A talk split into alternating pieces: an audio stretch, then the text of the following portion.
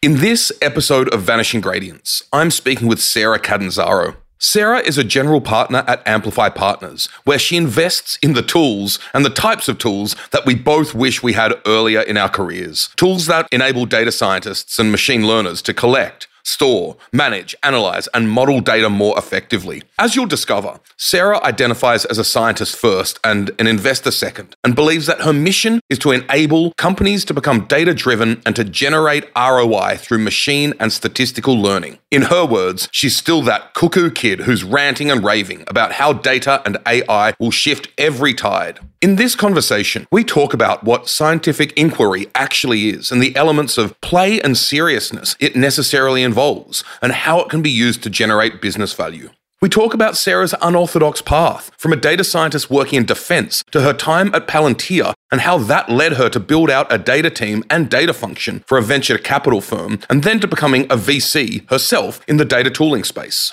We then really dive in to the data science and machine learning tooling space to figure out why it's so fragmented. We look to the data analytics stack and software engineering communities to find historical tethers and analogies that may be useful. We discuss the moving parts that led to the establishment of a standard, a system of record, and clearly defined roles in analytics, and what we can learn from that for machine learning. We also dive into the development of tools, workflows, and division of labor as partial exercises in pattern recognition, and how this can be at odds generally with the variance we see in the machine learning landscape. Two takeaways are that we need best practices and we need more standardization. Probably should have given a spoiler alert before that. We also discussed that with all our focus on conversations about tools. What conversations were actually missing? And Sarah was adamant that we need to be focusing on questions, not solutions, and even questioning what ML is useful for and what it isn't, diving into a bunch of thoughtful and nuanced examples.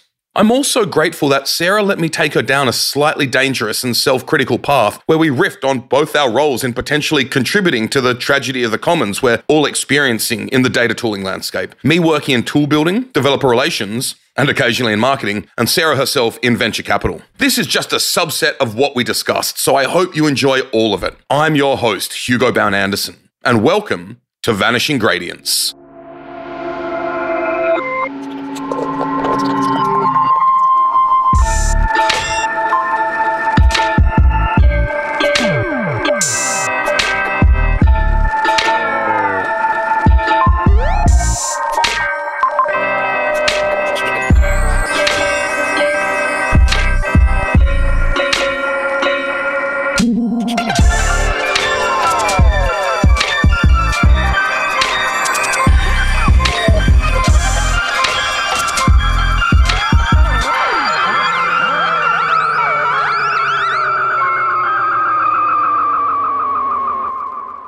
Hey there, Sarah, and welcome to the show. Thank you. I'm glad to be here. I am very excited to have you here. And I think you're aware of this, but you are the first investor I've had on the podcast so far. I sometimes forget that I'm an investor, but Go on. Thank you for the reminder.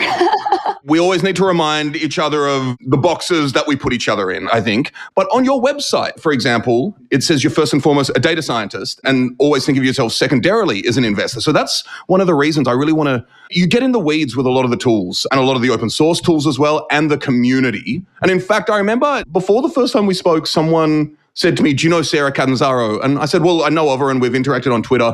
I don't think we've ever spoken. And they said, oh, that's weird because she's spoken with everyone in the space, right? And so I think a worldview and a breadth of knowledge, which I'd like to explore here. But before we get to that, as I said to you before, I think of this podcast as some form of I'm very far from a sociologist, but I think I want to explore people and their interests and kind of develop different worldviews of the space with respect to different types of people in the space. And so I'd really like to go on a journey with you. And I told you I wanted to talk about how you got into the data world, but I even want to go further back. I was looking at your website earlier today and I want to read something you wrote to you. So forgive my accent. Not going to try to sound like you, but you wrote, when I was growing up, my favorite pastime was playing with liquid nitrogen. My father, who's a molecular biologist, would bring me to his lab where I dunked flowers, Pepsi cans, and other objects in the liquid nitrogen tank. Experimentation and analysis became delightful games that engaged my natural inquisitiveness. So, this is so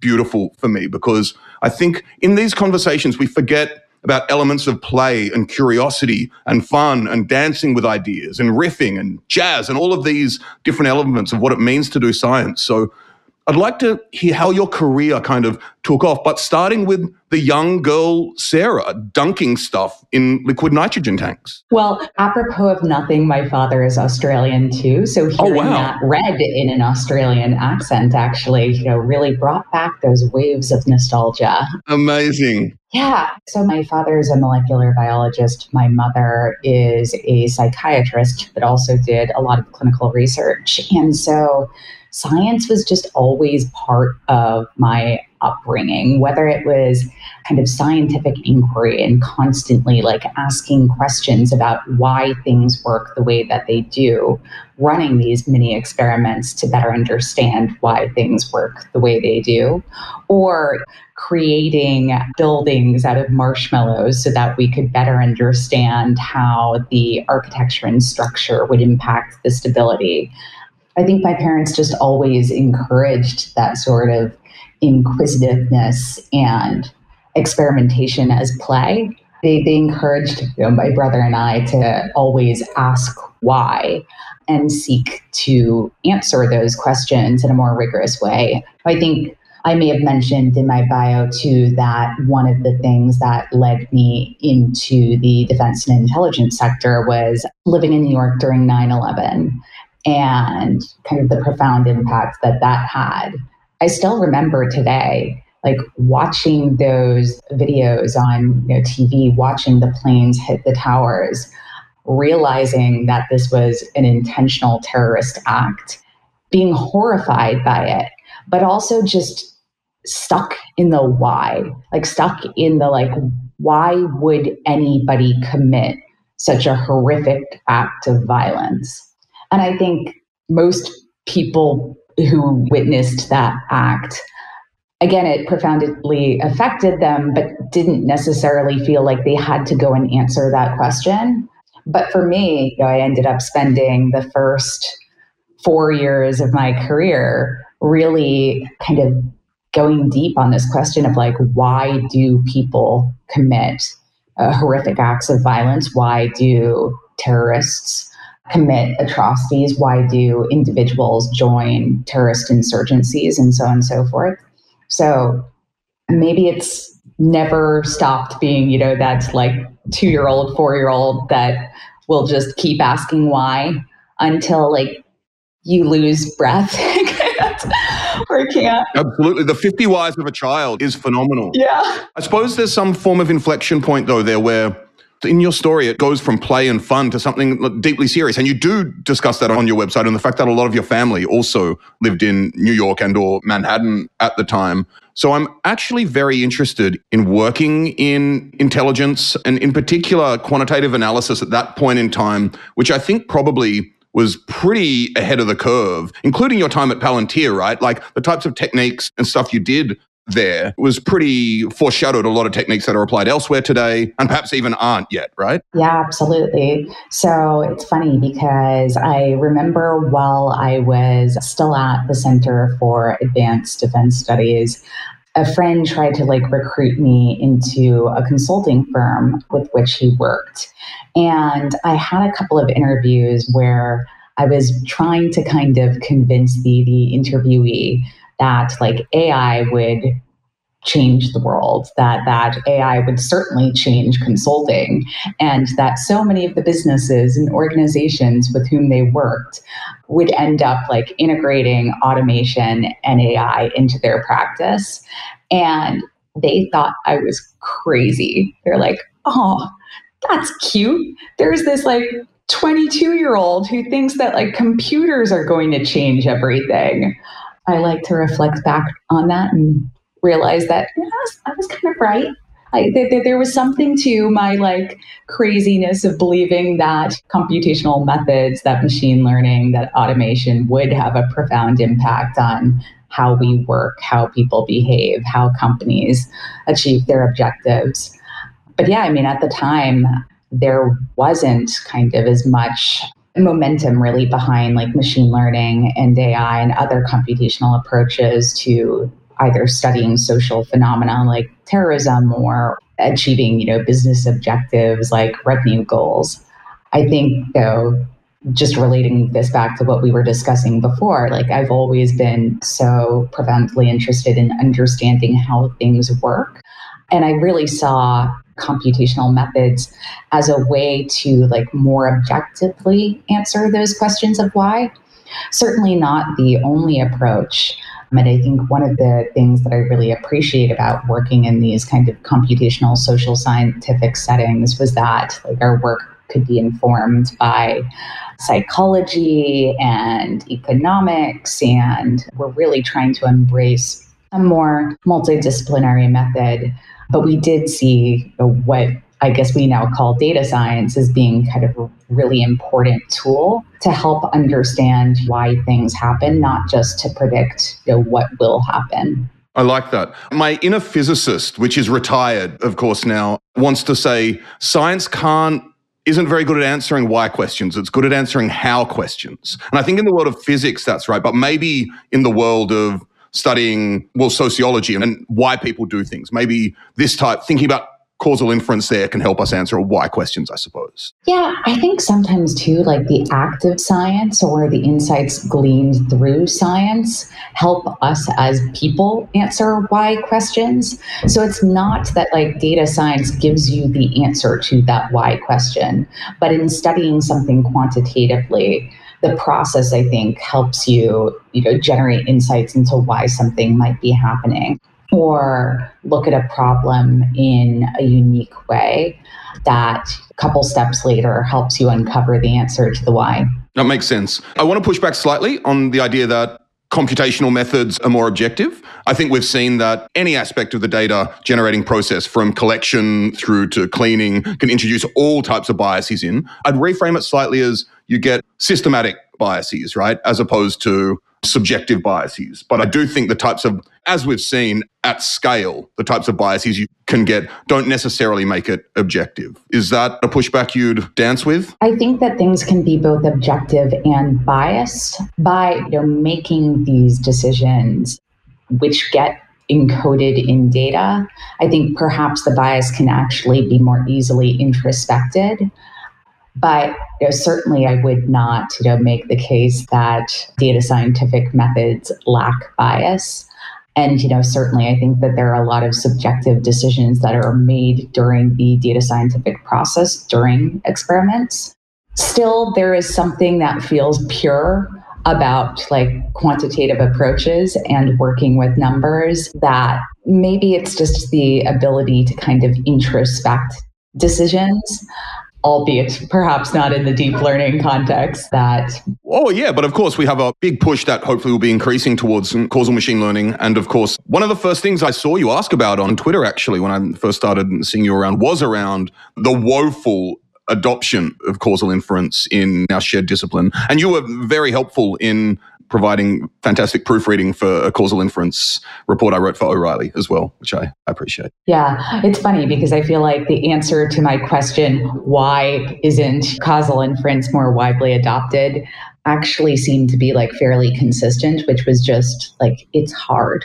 I can accept that, but how do we make it easier? Absolutely. And I think we need to Oh, this is dangerous. Where my mind goes is we need to answer questions about like foundational modern data, postmodern, what it would like data stack stuff, right? Like I'm not going to unbundle any of these terms yet. And I might even edit out using the word unbundle because that's been, I think I've blocked it on Twitter recently. I'm very interested in your trajectory from a practitioner to the decision to become an investor and what that looked like and why. Yeah. Know, it's funny because for somebody who has always like embraced science who like loves like objectives and processes and rigor.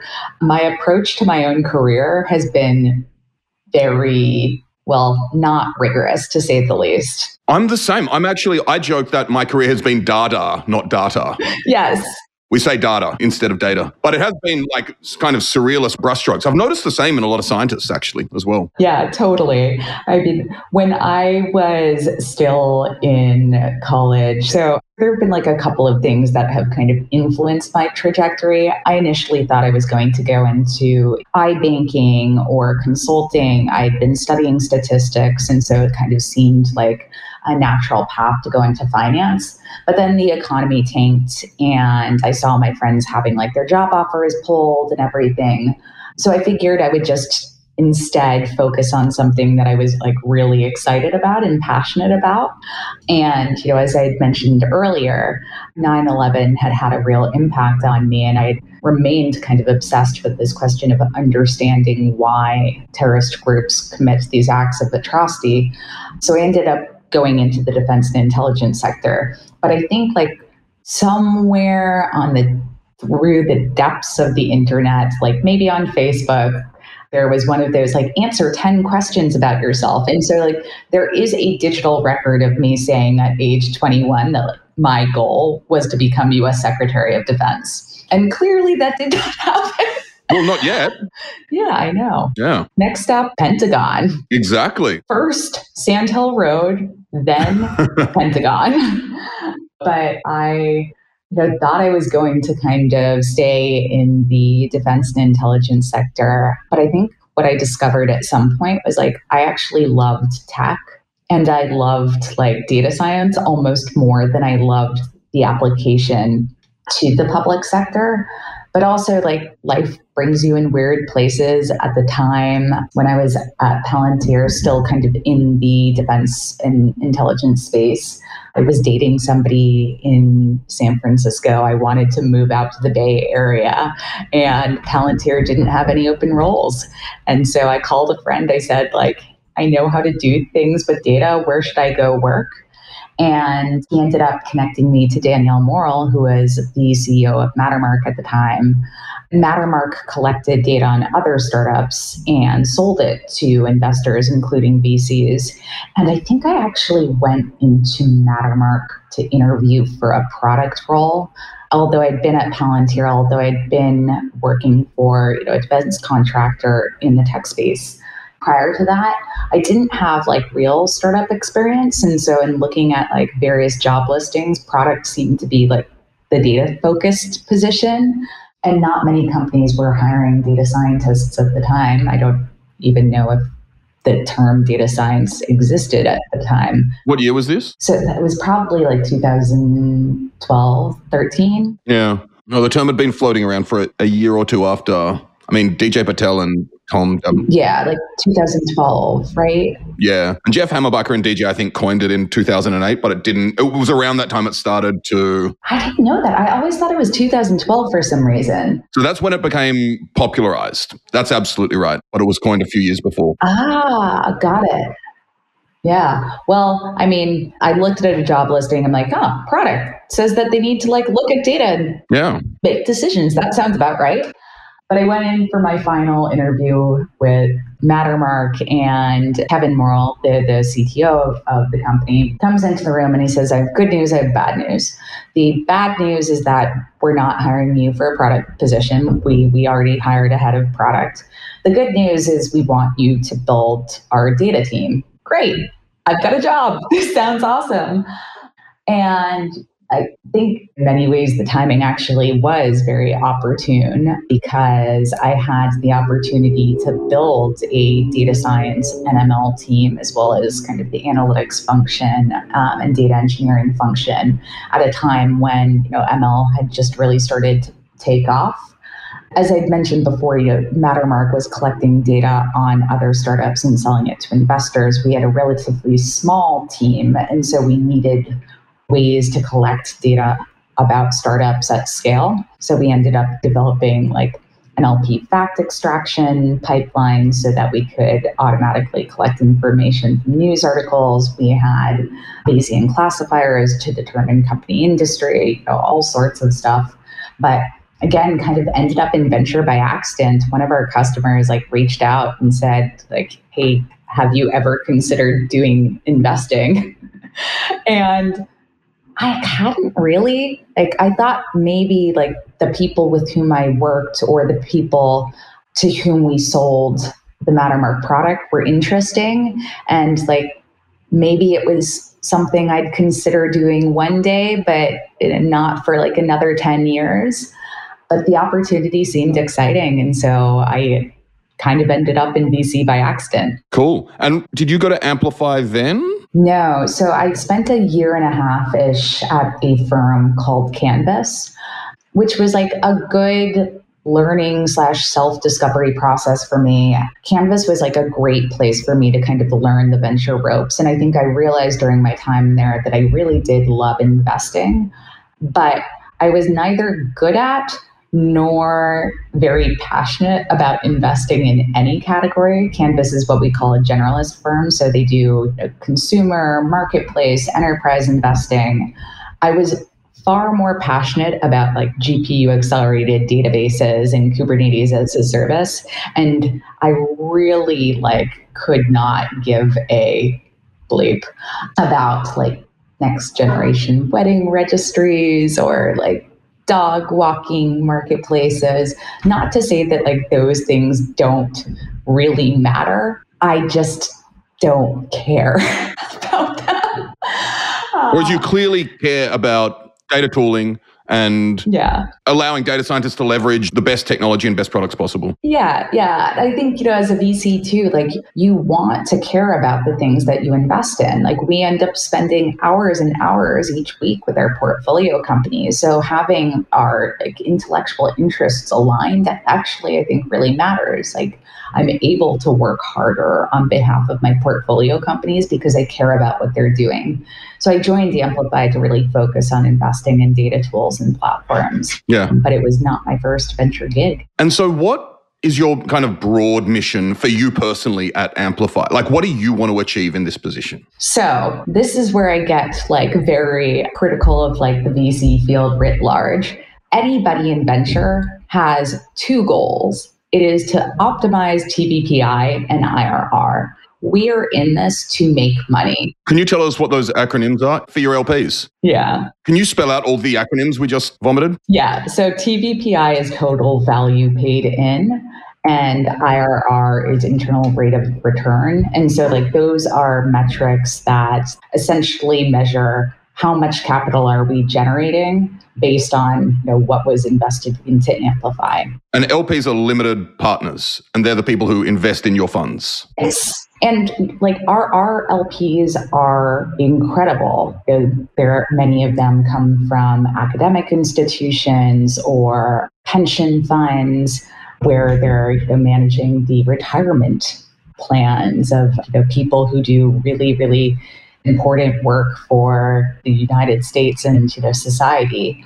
But when you hear VCs say that like, oh, their goal is to like change the way in which people interface with technology or you know do this, that, or the other thing, like no. One thing that I do appreciate about venture is that we actually have very clear KPIs and objectives, and they are to really just maximize the profitability of potential investments.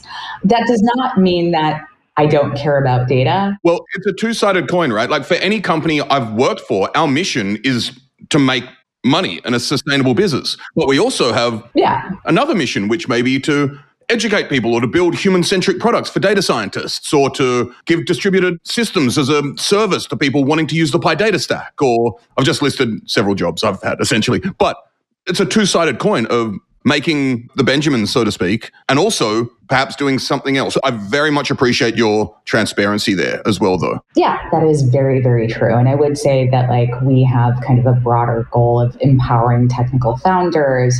You know, certainly, I think, like, one of my personal objectives is to enable companies to use data in meaningful ways and effectively to like make the lives of my former colleagues, former reports, et cetera, slightly better. Having been in that that you know, position, I, it's it's tough.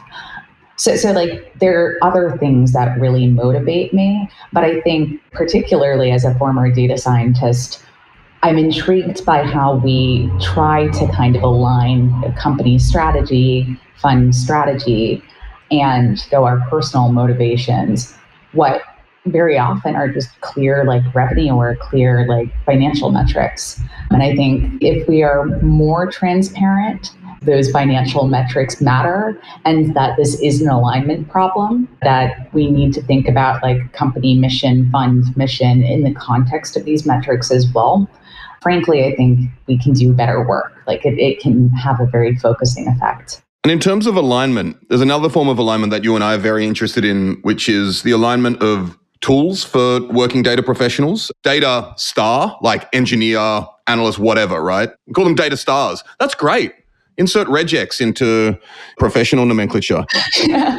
So that our data stars building tools to help them do their jobs. And you and I are in this paradox of constantly talking and thinking about tools in a landscape that's so noisy and, and bloated, but we're doing it in order to help people do their jobs. And something, a place I want to go with this is when thinking about building tools for data stars or any industry, we need to think about pattern recognition for what flows actually look like and the potential of what they can can look like. So, where are we at even performing pattern recognition for data professionals more generally? With a view to how we think about building tools. Yeah, no, it's interesting because I think like it really depends what category of data we're talking about. Frankly, I think like the analytics stack has has matured at a much faster pace in recent years than the data science and machine learning stack. It's something that I've been thinking about for a while, including as I evaluate potential investments in the ML stack I think there were a couple of things that happened in analytics that really unlocked opportunity for those building tools, for those adopting tools. One of those things was certainly the adoption of cloud data warehouses.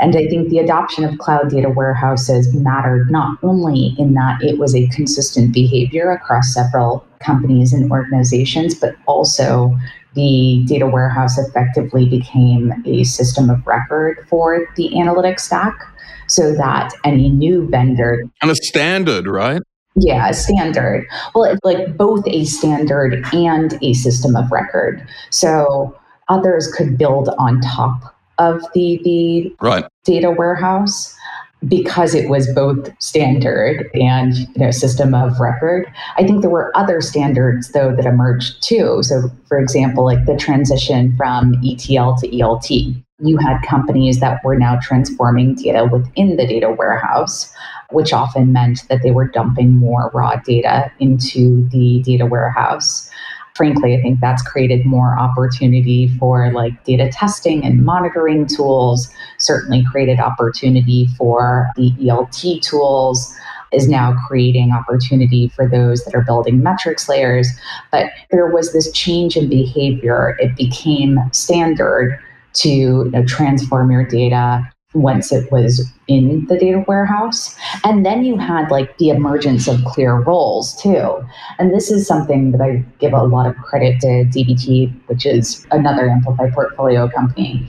They really built kind of a community of analytics engineers that agreed upon like what the expectations were for the role and asserted the importance of the role to the, the broader organization. So you have now you know, a set of behaviors, you have a system of record, and you have clearly defined roles. And frankly, I think like those three things have really enabled the modern data stack to take off in very powerful ways. That hasn't happened in ML. And I need to constantly remind myself that like we're in the earliest innings that you know the analytics ecosystem had decades and decades to evolve. But it can be very frustrating because i don't see that much kind of consolidation or homogeneity in ml around roles. Definitely not that much around like behaviors and workflows. And what's the system of record? I don't know you ask some people, they'll say, like, it is an experiment. Others will say it is your labeled data. Others will say it's your features. Others will say it is a deployed prediction service. Like, it's really hard to build great ML tools today because it isn't clear like what you should integrate with. I think like the lack of like a system of record has compelled many ML companies to build, you know, end-to-end platforms. It isn't clear for whom like serve, for whom you exist. I still see kind of a split between orgs that think, you know, data scientists should work end to end and those that think data scientists should be paired with ML engineers.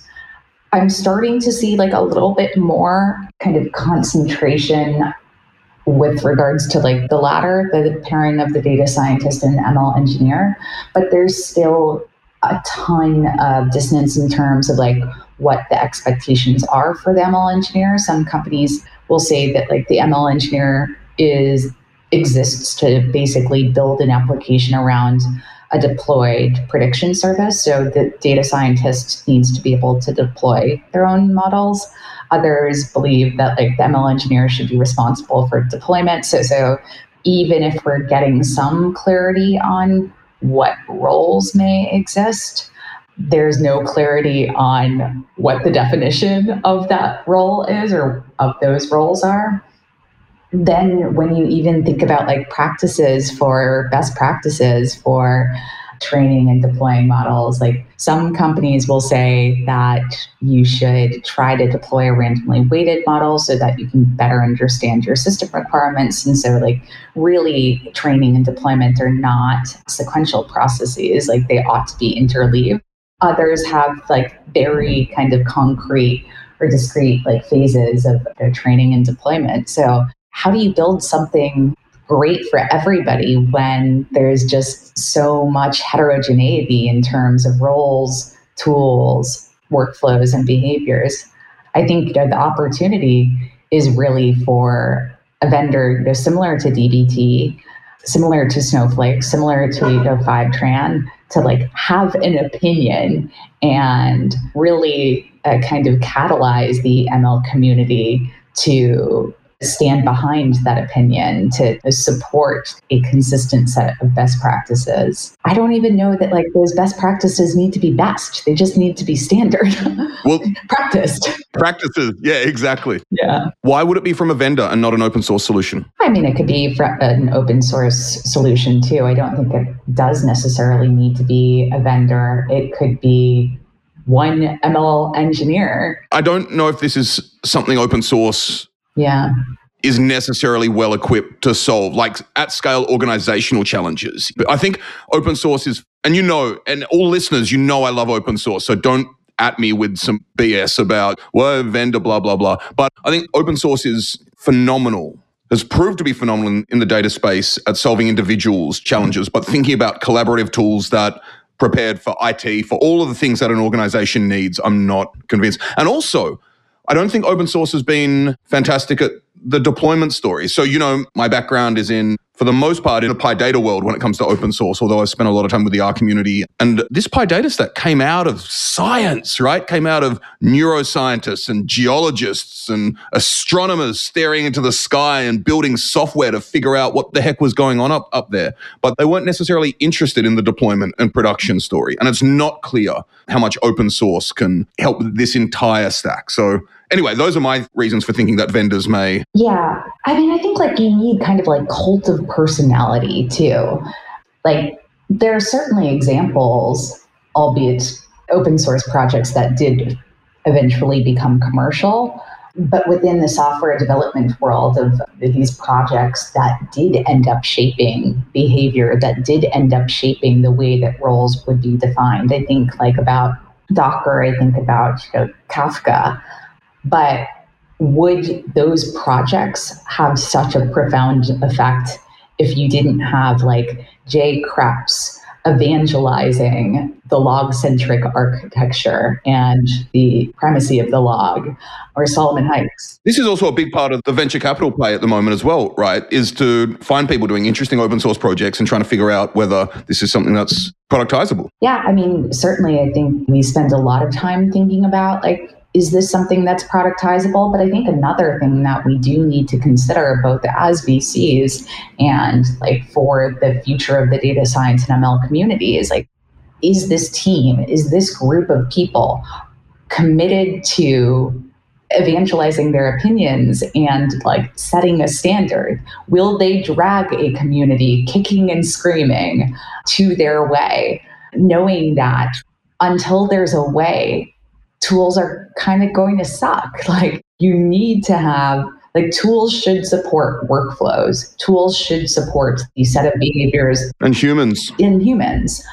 And if humans are just all doing different things it's really hard to build great tools but if you tell humans what to do then you can build great tools to help them do the thing that you tell them to do and if you talk with them about what they want to do and try to perform pattern recognition there as well. So this actually, I love your historical tether of the analytics space. I wonder what else we can learn from web development, right? Because we used to have the webmaster, right? And there has always been the joke for the past decade. I wonder if the data scientist will go the way of the webmaster and front end and back end, and all of these things. So I wonder if there's something in there that we can use to think about what division of labor will look like in five to 10 years. What ideally would division of labor look like to you in this space? I think one of the things that's interesting in thinking about like web development is that specialization is kind of a spectrum. You don't meet that many people that are like pure front end or pure back end anymore. Like most front end developers know a little bit of back end, most back end developers know a little bit of front end.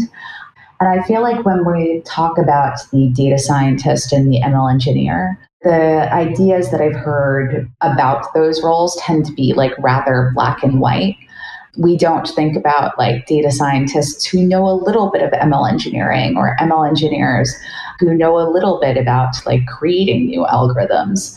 And maybe we need to have more conversation about like what those gray areas will be such that we can build tools that enable data scientists to do ML engineering, ML engineers to do data science, but also most critically data scientists and ML engineers to communicate and interface more effectively.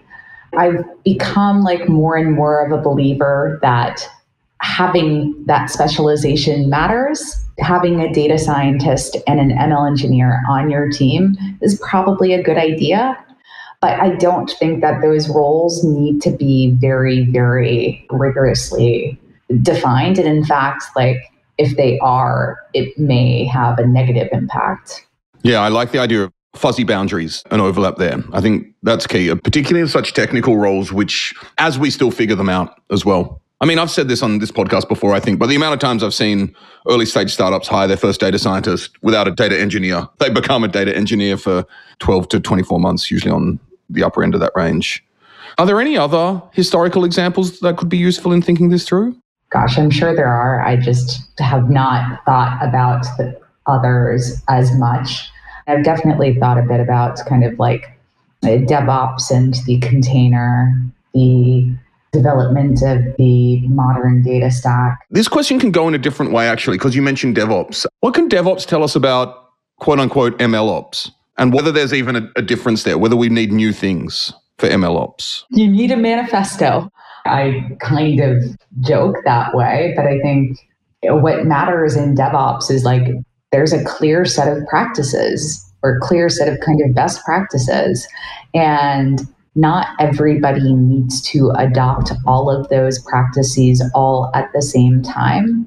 But if you talk to 10 people in DevOps about what good looks like, you're not going to get wildly different responses. I'm sure that you will get somewhat different responses, but if you could like measure the variance in ML ops and the variance in DevOps, my guess is that ML ops is going to be you know, much higher. Yeah, absolutely. So I want to drill down into tooling a bit more. It constantly feels like now there are both way too many tools and not enough tools.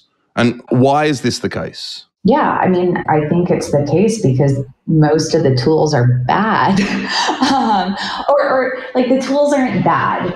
Most of the tools are great for a very narrow set of people and bad for the rest.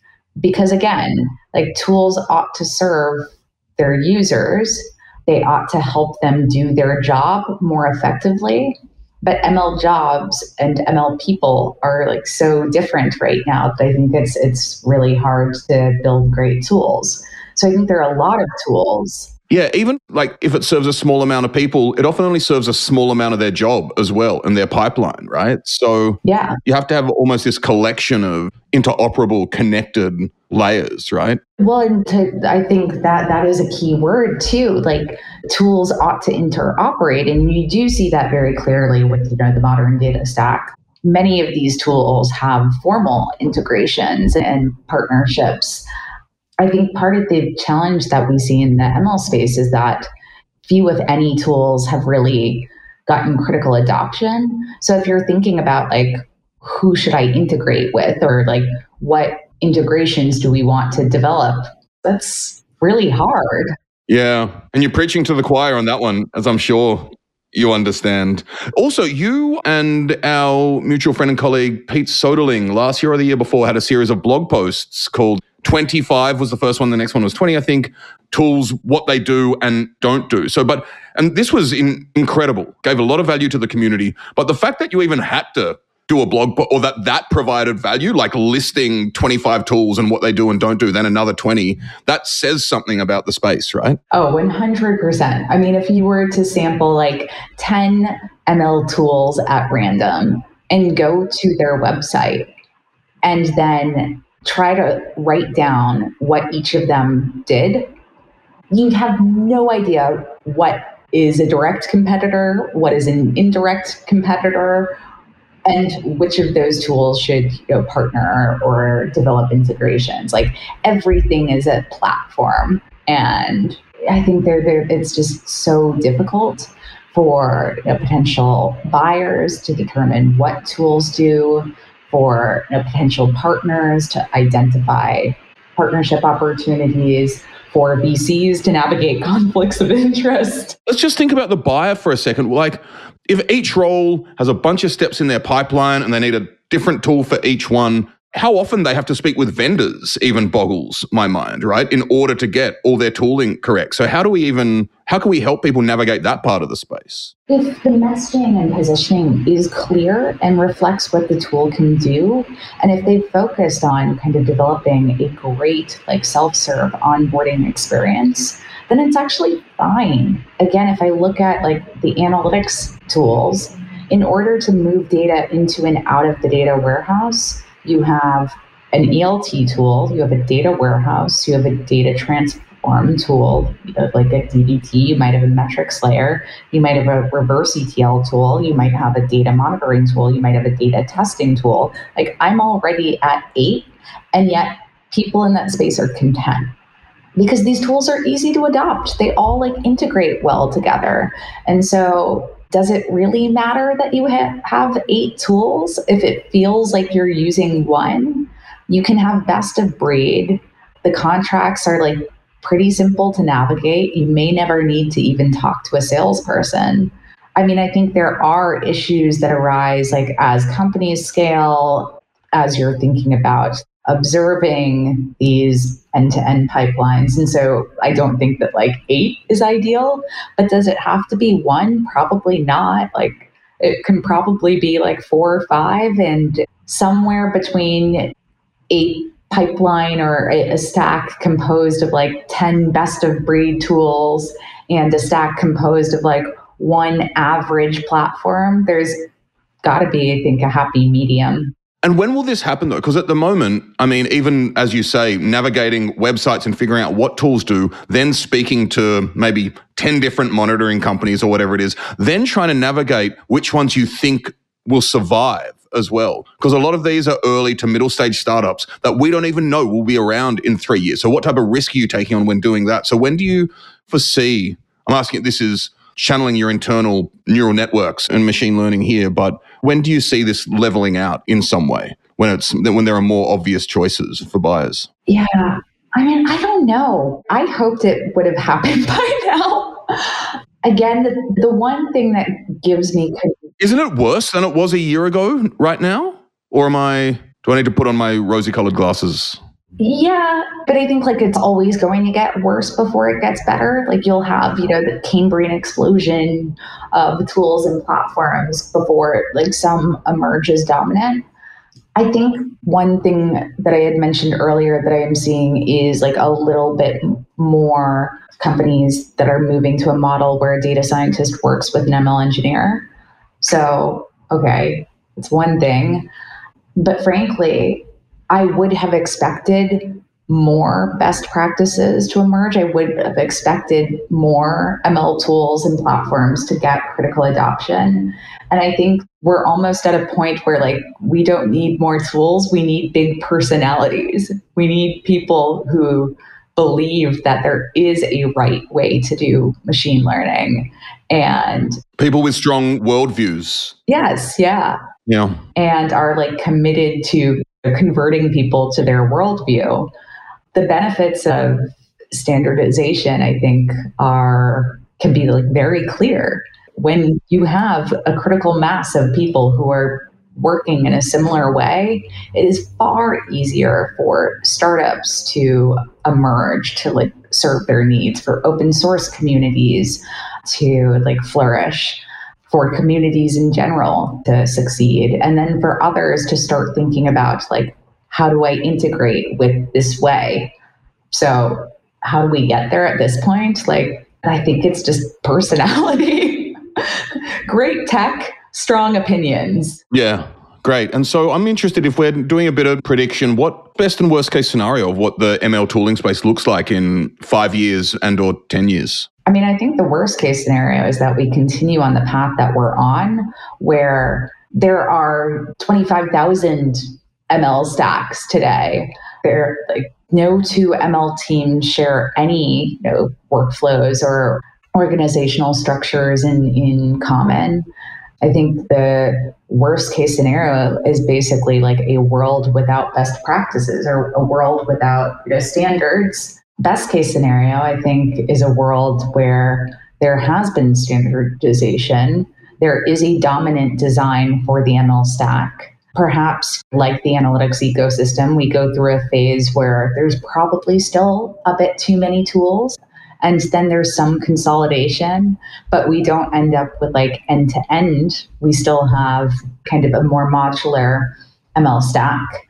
And alternatives for most of the components so that even though there's standardization there's a set of best practices those can still be adapted to meet you know more specific contexts but without people to kind of fight for that i don't think that that is something that is just going to happen naturally that makes sense. I'm also wondering, in terms of like these shared patterns, worldviews, processes, workflows, division of labor, is there an argument that it should differ industry to industry or type of company to. So, for example, I think we've realized that FANG tools, like Google scale tools, maybe for the long tail of machine learning, most of us don't need Kubernetes. For example, perhaps. That's just an example that I don't really think, I don't want to dive into a Kubernetes discussion. But is there an argument that these stacks should look different for different disciplines and or types of companies? Yeah, I mean, that's where I say, like, I think it's important to have like alternatives. And it's important to be able to adapt these components to your context. You can have standards, you can have a community that agrees upon a set of best practices while also acknowledging that like those standards and best practices are not going to be best for everybody. And so like there will be outliers like FANG companies that adopt a modern data stack centered on, you know, Snowflake or But part of the problem is that we're, our mind share has been co-opted. I'm using slightly negative terms, but let's just get over that. Has been co-opted by the outliers, right? Yeah. Well, I think that's very true. I think it's not just our mind share. I think a lot of the kind of early activity in ML defined by yeah tools and platforms came out of was defined by the FANG companies because they had data but you know, now we're starting to see more companies kind of build their own ML tools and platforms. It's kind of like that set right beyond the FANG, or at least like right beyond. I guess it's not Facebook anymore. Meta. Whatever it is, yeah. Google, yeah, and Amazon. So, you know, whether it's, you know, Uber, Netflix, Airbnb, even some of the kind of like new generation of unicorn companies, the Stripes and Brexes and Notions of the world. I, I think it's this kind of set of companies that may be able to kind of define what should be best practice, where they're at a scale that you know other earlier stage companies aspire to be but that scale is within reach it's not google scale yeah, I think there's also an argument that we don't hear a lot about it because of Google's comms incentives, but they do a lot of what we would call reasonable scale machine learning within Google and Netflix, but they just, it isn't the type of stuff they publicize so much, right? Yeah. And the other thing that I've found interesting too is that we're talking about like personality and, you know, open source communities, open source projects. Like if you look at like the PyData community, like you've got personalities and you have people who were like wedded to their project I don't see kind of the same commitment even among like tool builders in the ML ecosystem. People kind of like bounce between like various projects. And I think, you know, that has probably also hurt the evolution of the ML ecosystem. I think you're right. We've used the term modern data stack enough for me to want to drill down into what that actually means to you and to our community. Yeah, I mean, uh, frankly, I think like what it, it is somewhat marketing jargon, but like I guess the next step beyond standards, best practices, and systems of record is marketing brainwash.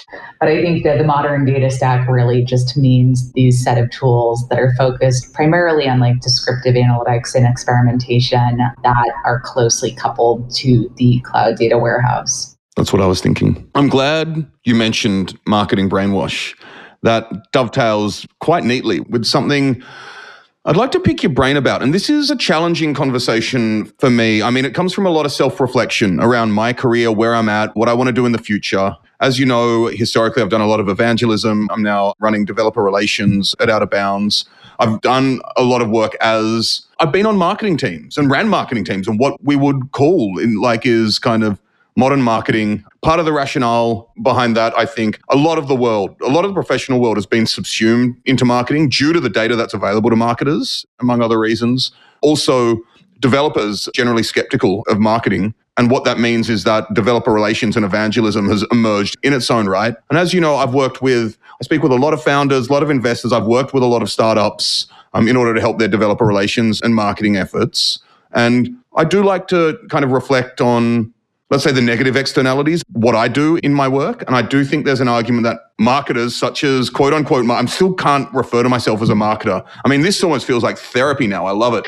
But I think there is an argument that there's some form of tragedy of the commons in the tooling space and in kind of the information abundant landscape. When I create a lot of content for a portfolio of companies, I do wonder what, where I'm creating signal, where I'm creating noise. I do think with all the investment coming into the tooling landscape now, we're both at a point where there's an argument that we are contributing to a tragedy of the commons in some ways, in terms of having these portfolios.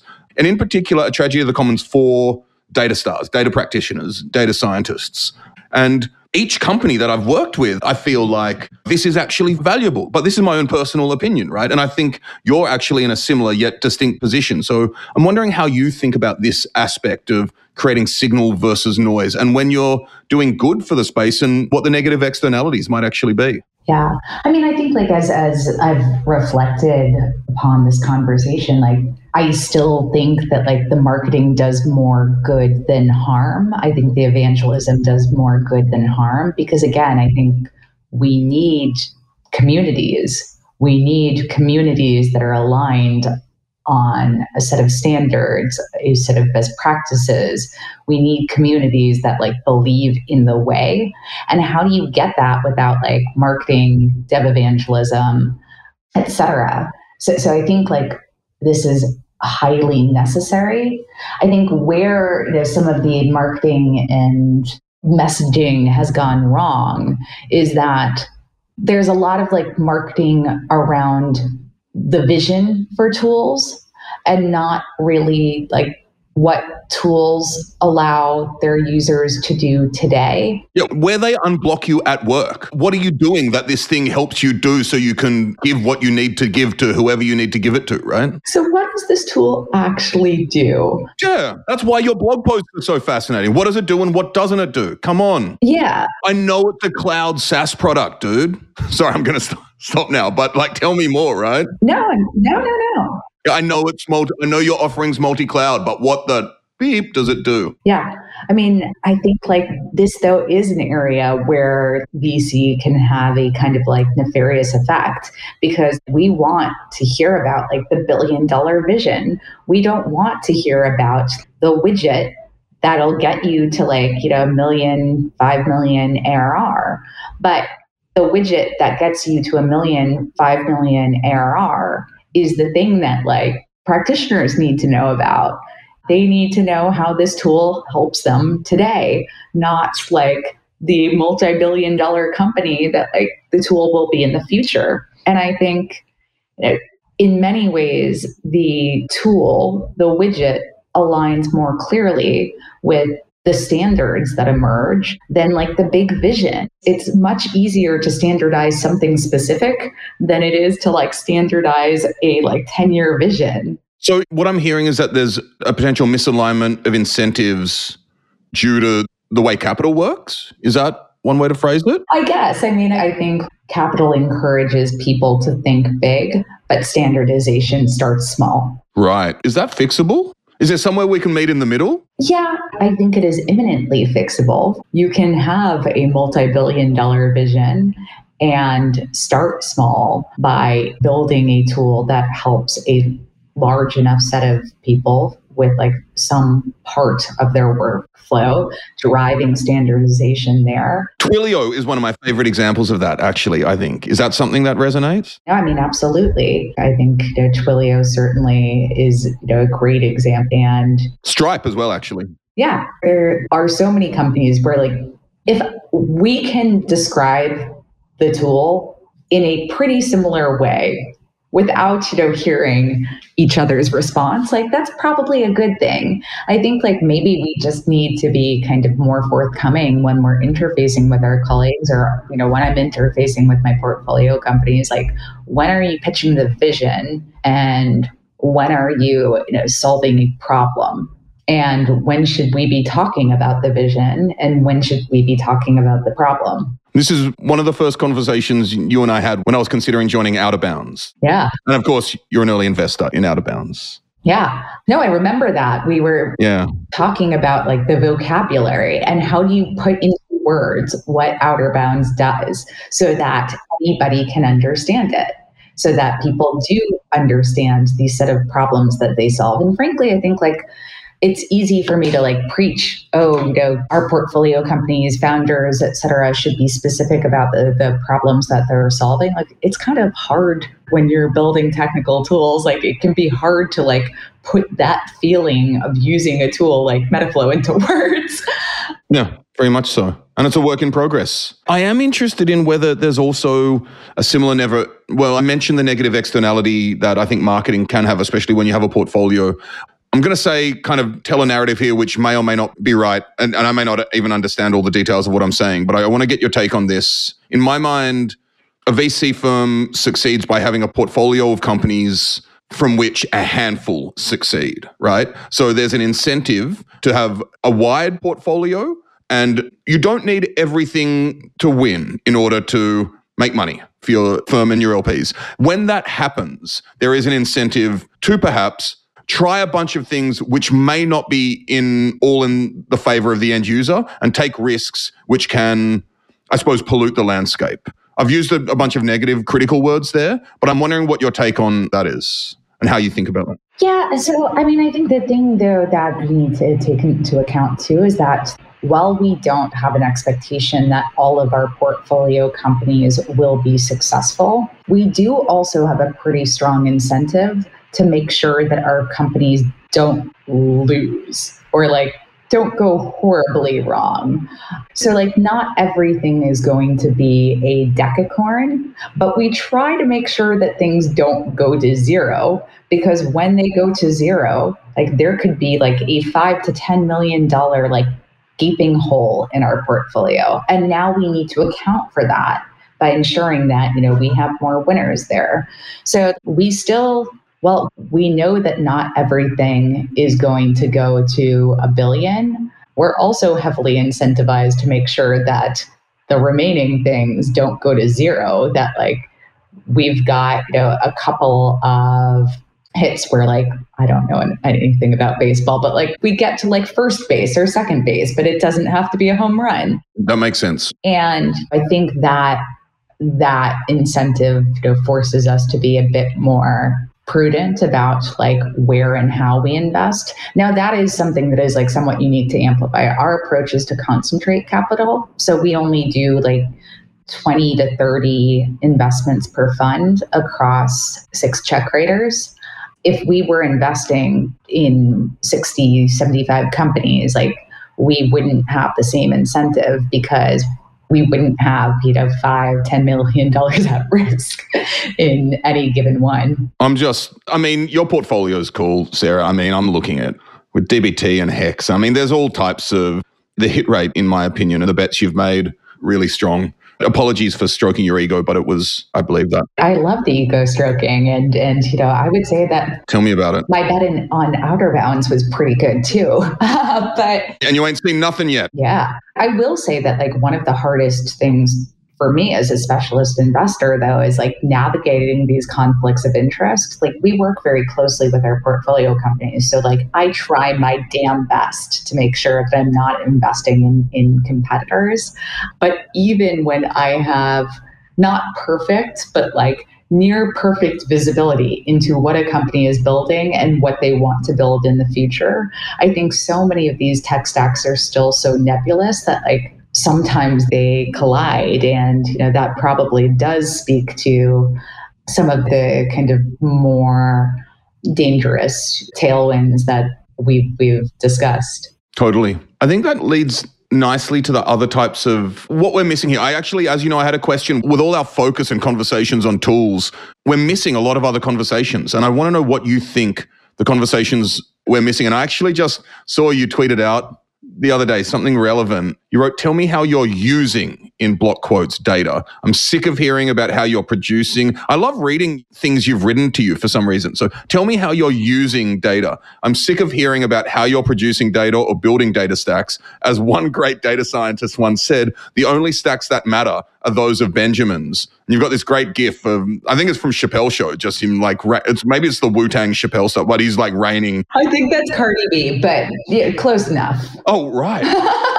Holy moly. I may edit that out, but it, maybe not. Because, yeah, but she's got the wig on. Okay, let's forget about the gif, but I'm definitely not going to edit that out. But yeah, how people using data and what conversations are we missing through all the stuff all the time we're talking about tools? Yeah. So, one of the tougher conversations that I've had in the past month was with a colleague who's actually doing like her PhD on ML MLSys related problems.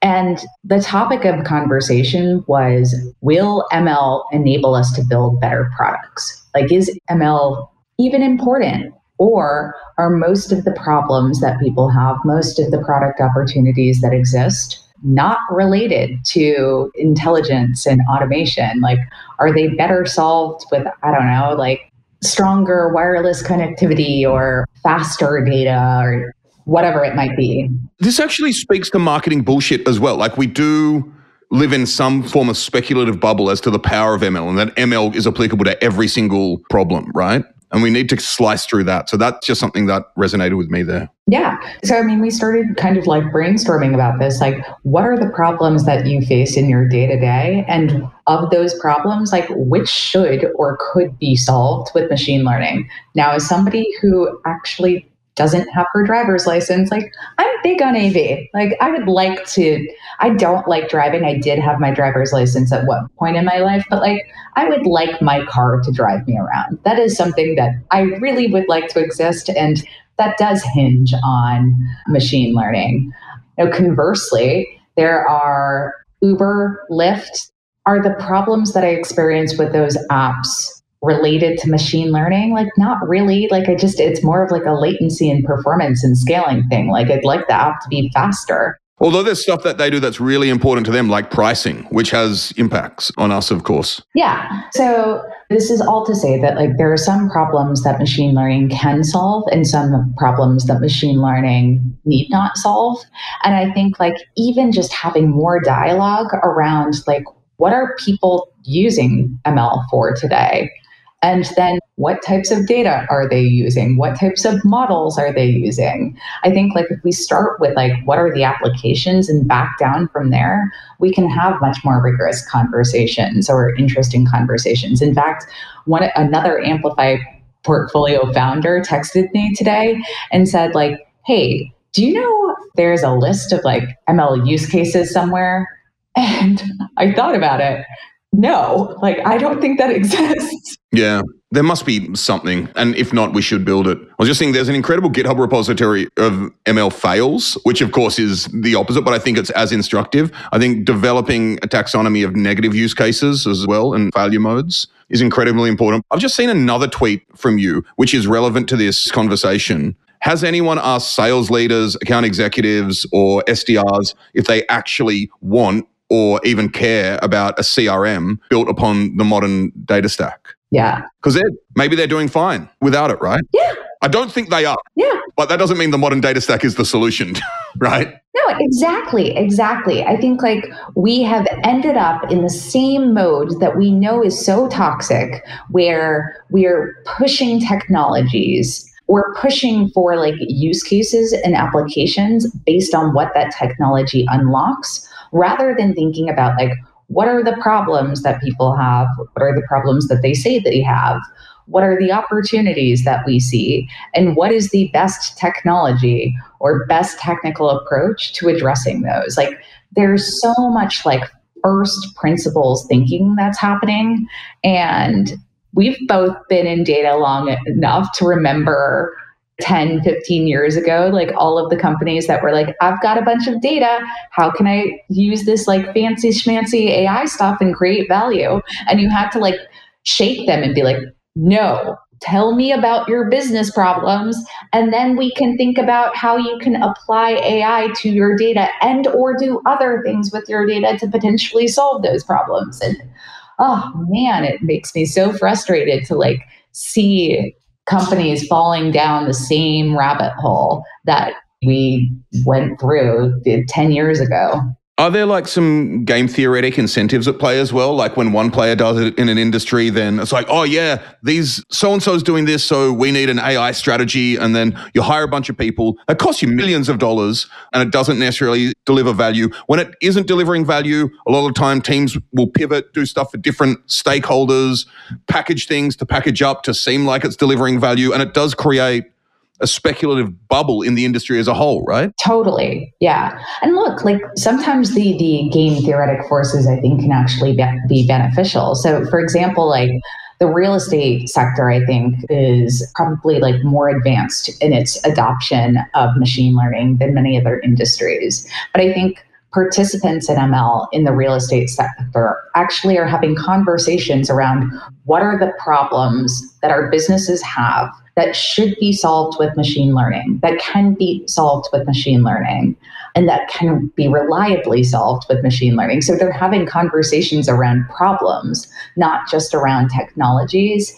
And I think those conversations around problems, determining maybe we're not going to use ML for pricing, maybe instead we're going to use ML for like lead generation or lead prioritization. I love that you said that because I agree, but also we saw what happened at Zillow last year, right? Okay. That I think, though, was a lot of finger pointing at data science teams on what was just objectively like a bad business decision. yeah. Not only teams, but at the algorithm. Yeah. Finger pointed at the algorithm, right? They finger pointed at, at the algorithm when, again, it was a problem that could not be solved by any algorithm. But that's why I love that you framed it in terms of maybe pricing isn't the best thing to use ML for, but lead scoring and these. And I actually think we've talked about this before, but lead scoring, ranking algorithms are some of the best use cases of ML, particularly in an information abundant landscape. Getting the right information to the right people at the right time in a certain rank, hands down. Yeah. Yeah. Particularly where that's a problem that matters to your business. Exactly. And in real estate, it is. So, like identifying the, these use cases that are important across various players in an industry and for which the technology is well suited instead of just saying like okay we've got data and we've got this tech like what models should we be using with what data sets and then like you know, problems and, and priorities are secondary concern it's a different way of thinking. It's arguably like better to think about what your objectives are rather than like what are the techniques that you use to solve those? But it seems like we've kind of regressed in terms of AI business strategy, if you will. I know, of course, that global security is very dear to your heart. What other industries or disciplines or fields are you most excited about the applications of machine learning? Well, I told you I'm waiting for my AV. It is slowly happening, but you know, apparently like Waymo taxis are going to be in existence this year. Oh, it's a great question. I mean, I do think that there are opportunities to use ML to build better tools, including for you know various technical practitioners, and you know some of the work that was done around like Copilot is really phenomenal in terms of how it changes developer behaviors. I think there are kind of clear alignments of problems, data sets, and technologies in the biotech sector or biopharma sector where we have massive data sets where the problems are in fact almost a scoring and ranking one for example with identifying like lead drug candidates so i see very kind of promising and real applications of ml there but honestly i think often it's just kind of like those mundane problems they're not very sexy. They're just things that people experience, you know, all the time. And spam detection. Yes, spam detection. Yeah. I mean, that's something we've done? But that's one of the most beautiful, yeah, beautiful things, I think. And I think it's probably not that hard. Like, dear sir, I am, or whatever, right? But I think these types of things are, are really obviously important. Yeah, totally. What are like algorithmic innovations that have like impacted my behavior in a positive way. I do like autocomplete. Like I forget idioms all the time. And so it's not necessarily that like I need AI to write an entire email for me. But like it's nice that I don't have to worry about remembering various idioms anymore if I'm using Google Compose translation was one that I think is also really cool. It's awesome being able to like travel the world and know that I can communicate with anybody because you know the translation apps have gotten so good. I think that's one that has like really changed the way in which people interact and that's super cool. So we need more conversations like this. Like wow, AI enables me to communicate with anybody in the world. Like that was not possible before. Totally. And another example that I really like that I've discussed on this podcast before with two people, with Rachel Tatman, who um, is at Rasa now, and Heather Nolis, who runs, she's a principal machine learning engineer at T-Mobile, but conversational AI, chatbots, right? So not only what they can provide, but how to incorporate them into human workflows. So the fact that if you have a conversational AI, do you want to actually serve important responses solely from that AI or chatbot, or do you want a human in the loop in some way? So the chatbot can tell them kind of the message that they'd want to send and the human can massage it or these types of things, right? So figuring out what that essentially it's how we think about cybernetics, how we think incorporating humans and machines into workflows. Um, and I think that will probably be key in this process as well. Yeah, absolutely. And thinking about how do we still afford agency to humans when they're interfacing with algorithmic systems? And how do we roll out algorithms? I'm stating this example because I think it's non controversial, but in support systems, in organizations, if you're going to roll out a chatbot, do support for customers, one mode that I've seen work really well is first you roll it out internally so that it's real people doing the support with the chatbot helping them figure it out. And once that flow becomes works really well and you know it gives responses which actually make people happy and satisfy the customer, then you can begin to roll it out slowly to customers as well. Yeah, totally. I mean, I think the cool thing too that this reminded me of is like sometimes the interaction of you know humans and ML systems actually like changes human behavior in really cool ways. So another one of Amplify's portfolio companies is called Runway, and Runway has been focused on uh, developing like ML-driven video editing tools, but also creating kind of this marketplace where they make various models accessible to creatives and many people i think often like conflate ml with automation there's some fear that like ml will you know get rid of jobs. And so if you think about ml and design it's only natural to think like oh ai is going to like generate you know the next shoe. I remember speaking to somebody at new balance about how they were using runway and he said to me like our biases or our ways of like seeing the world are actually so entrenched and so they'll use these generative models to kind of like reimagine what a shoe can be. And it's not that they take those designs and just push them forward, but in fact, like the models can help him as a designer think about like the shoe in a completely different way because he's so locked into like his existing kind of notions of like a heel or a sole and laces.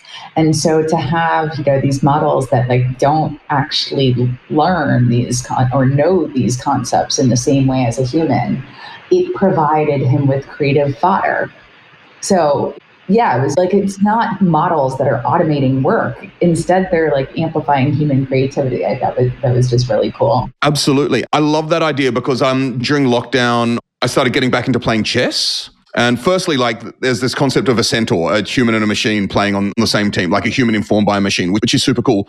But where I wanted to go is I was watching, I don't know, like YouTube chess is full of like some real like energetic legend. Like people who put me to show, they make me look like, say, a, a, very quiet human being. But there are some real chess legends who uh, studied a bunch of games with AlphaGo and AlphaGo Zero, in which there were moves that AlphaGo Zero made that made no sense to the human, right? They're like, that that is a totally oblique, bizarre move.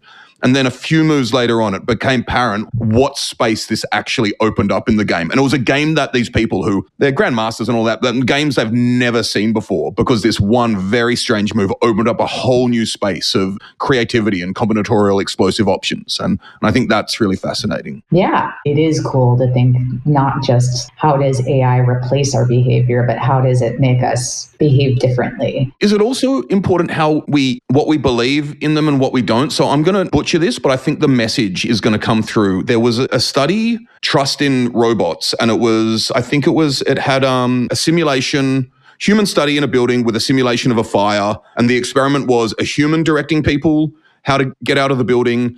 And sorry, that was the control. And the experiment was a robot directing people. And even when it was obvious that they were going the wrong direction, the people trusted the robot more than they did the human. When it was a human, they'd be like, dude, that's where the fire is. And when it was a robot, they were like, okay, the robot's probably not wrong. So thinking about more about what we I mean there are cases of people like driving off a pier because Google or driving down a one-way street and having an accident because Google Maps has told them to, right? So thinking about these things that I suppose create a lot more convenience in some ways, but having more uncertainty baked into it with respect to our relationship to it. Yeah, I mean it's funny. I feel like we need to like learn how to empathize with ML systems. Like we need to learn to understand their shortcomings. We need to learn that the generative model has no concept of what a heel is or what a sole is.